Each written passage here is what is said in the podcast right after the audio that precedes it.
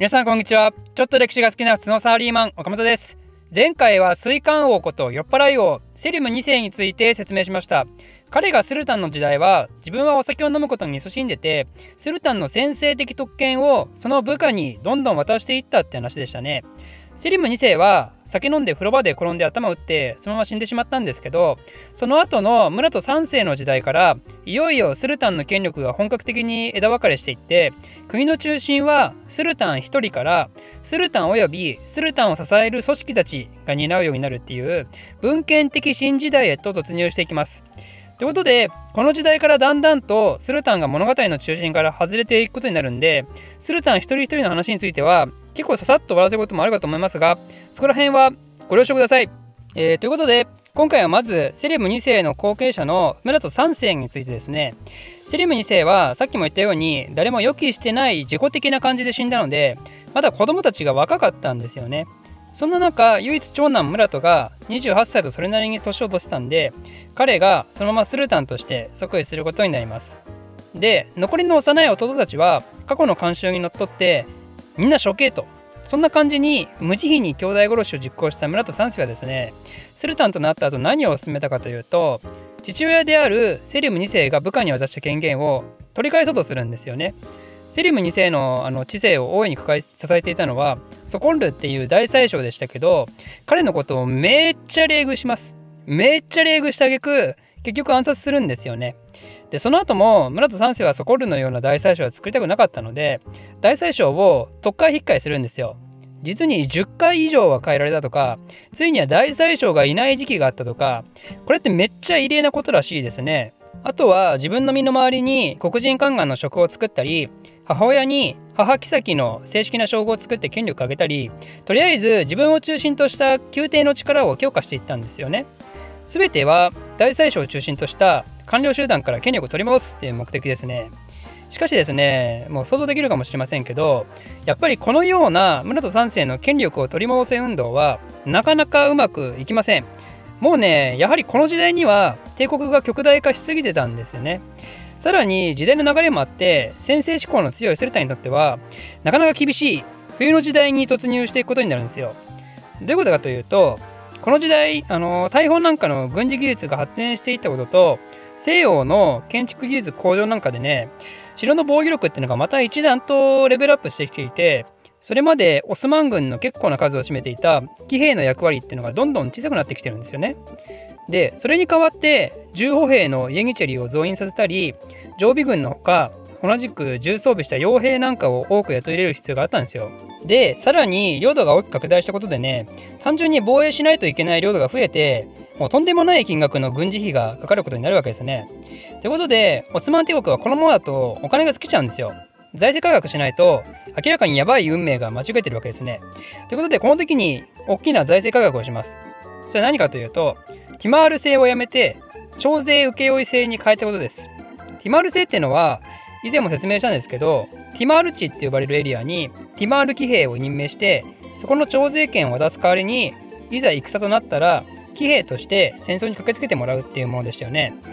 でティマール制廃止のポイントは2つあって1つはこのティマール制度はオスマン帝国には全くお金が入らなかったっていうところつまり徴税されたお金は全部ティマール騎兵の収入になっていったっていうところとそんで2つ目は先ほども言ったように騎兵っていうのはこの時代もや時代遅れになっていったっていうところとなったらオスマン帝国からしたら全くうまみがないわけですねティマール製は。なのでティマール製は17世紀以降解体させられてその代わり徴税した一部を国に納めるのが義務の徴税請負人っていうのを設定したんですよ。これによってオスマン帝国は大幅な現金収入を得ることができるようになったんですよね。で徴税請負人っていうのは定められた納税額を超える分は自分の懐に入れることができたんで時として過度な徴税が行われて民衆たちが苦しんで地方での社会不安が増大していくんですよね。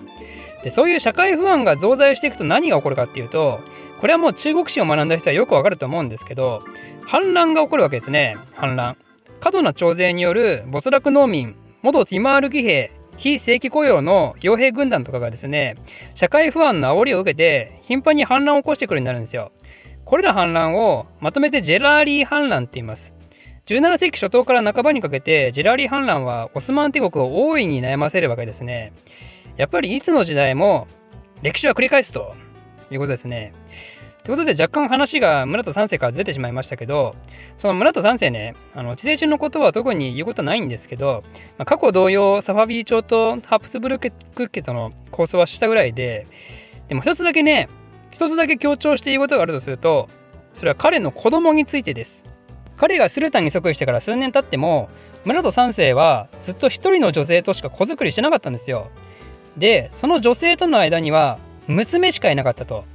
これはね男としてどうこうとかモラルとしてどうこうとかそういう話ではなくてやっぱね国家安泰のことを考えるとどうしても君主っていうのは子供をいっぱい残さないとダメなんですよね。なんで村と三世はですねある時新しい奥さんをプレゼントされます。いいから何も言わずにこの女性と子供を作りなさいと。でもですねやっぱり村田三世はその女性との子供ができなかったんですよね。なぜか。なぜでしょうか。なんと村戸三世はインプだったんですよ すでに。あのね、これがね、大問題ですよ、オスマン帝国。だって次の後継者いないわけですから、このままだと。ということで、村戸三世は、急いで一歩を治すための手術をします。この時代でどういう手術をしたのか、私には全く思って謎なんですけど、なんとですね、これが大成功するんですよ。これで、男を取り戻した村戸三世は、しかし残念なことに、とある副作用も同時に抱えてしまったんですよね。それはどんな副作用だったかというとなんと急激な性的欲求の増加。すごい。すごいよ村戸三世男を取り戻し性欲が爆発しもはや野獣となった彼を止めることは誰にもできない。ってことでなんと彼はめっちゃ子供作るんですよね。彼が死ぬまでギリギリまで子供を作りまくっててなんと村戸三世が亡くなった時は男の子供20人いたんですよ。すごいね。最初は一人の女性しか愛してなかったはずなのにね。ということで村田三世が亡くなった後は長男のメフメトがその後継いだんですけどメフメト三世としてねあの即したわけですよ。でもねメフメト三世からしたらそんな弟たちいっぱい残されてもね困るわけですよマジで。覚えてますかね？あのこの時代のオスマン帝国のスルタンは自分が即位する時はその兄弟皆殺しにしなきゃいけないでしょ。しかもその父親が性欲モンスターだったせいでまだちっちゃい弟たちがいっぱいいるんですよ。権力闘争の権の字も知らないような年代もいるんで、わあ、お兄様、スルタン即位おめでとうございます。おめでとうございます。お兄様、お兄様、みたいな感じだったんですよ。自分の足元にこういっぱい集まってきてね。でもね、もう、それをね、それ見れなかった。そんな可愛い弟たちを、素直に祝辞を述べる弟たちを、メフメト3世は直視することができなかったんですよ。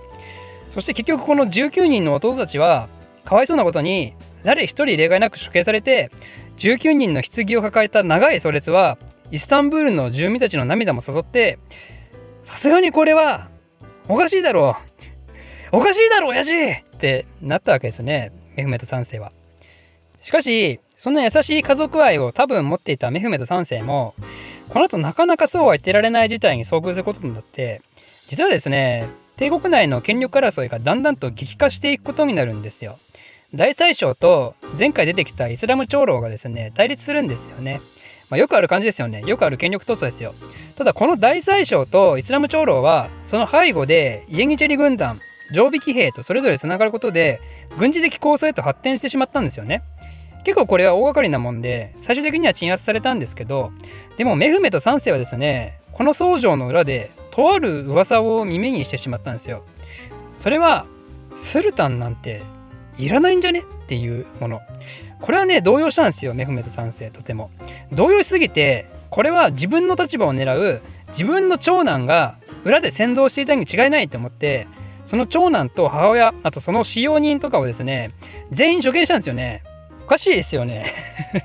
最初即位した時はねあんなに家族愛に満ち溢れて弟たちの処刑に涙するぐらいの心優しいスルタンだったはずなのにでも時代が経つにつれて彼も普通の君主になってしまったということでしょうかね。でメフメト3世はなんとその息子を処刑したその年にまさかの病気で亡くなってしまうということですね。自分の幼い弟たちそして自分の長男と